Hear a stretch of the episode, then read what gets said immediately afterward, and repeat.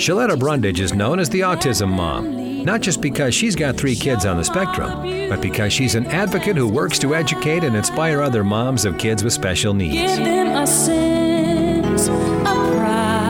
When you are the mother of a child who has autism and they are nonverbal, the prayer that you pray is that your child starts talking.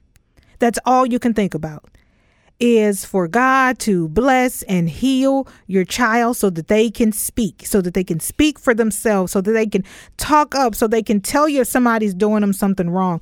You pray it. You ask your family members to pray it. You text your friends and ask them, please bless my child to start talking. Ask God for grace. Ask God for favor. You send a note to the church. You have the pastor praying. You're doing everything you can I, don't know about y'all parents who have kids with special needs, but I pray for my therapist.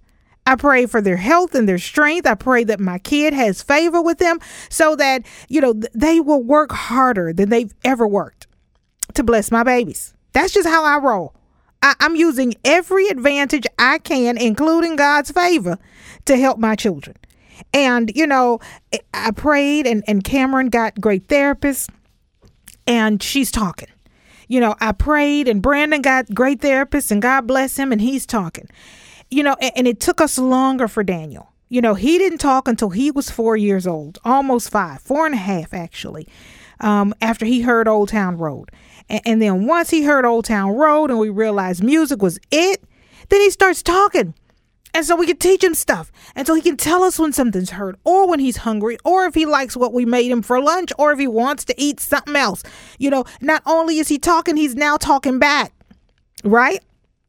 And I had to catch myself because we don't say shut up in our house because shut up is a bad word. I have spent too much money on therapy um, and sitting in therapy centers and co-pays and prayer uh, time praying that God would bless my children to talk, to tell them to shut up. But this week, this week, I almost told my beloved Daniel, my favorite child.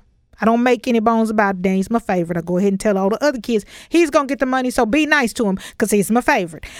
I, I, almost told my favorite child to shut up. I almost said shut the hell up, okay?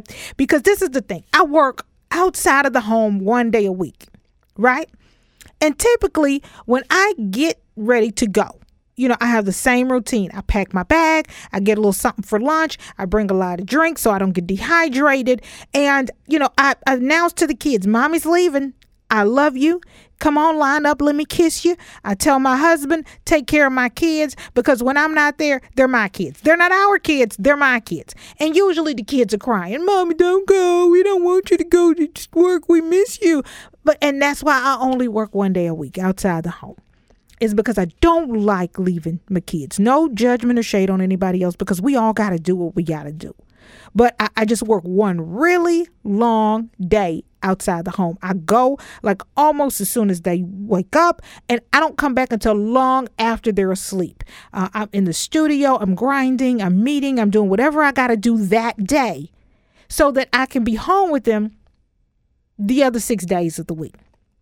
And like I said, you know, all this time. These kids will cry and they kiss me five times and then they run to the car and they don't want me to go and Sean has to pull them in the house because mom's going to work and they don't want mommy to leave. And and that, I, I I'm I'm not gonna lie, y'all. I, I enjoy that. I enjoy feeling that love, um, feeling that connection with my kids. That they enjoy having me around so much that they would cry every time I leave or they would be sad at my going. Um, and they would look forward to me coming home and they text me, you know, little cry face emojis and they call me even though they know I'm live on the air because they just want to say hi, even though they know I'm in the middle of an interview with, uh, you know, some really important people live on the radio. My kids don't care. They just want to talk to their mama right then. So, um, you know, and so, and so I, I, I love that. I feel that love from, from my babies, but my Daniel, this week. Um, mm-hmm, when I got ready to go to work, he did something new and different and uh, dangerous for his health. And I almost told him, shut up, after all these years of praying for him to talk. So I'm getting ready to go to work. And Andrew's like, What time are you coming home? Are you going to pick us up some Raising Cane's? I might be hungry by the time you get here.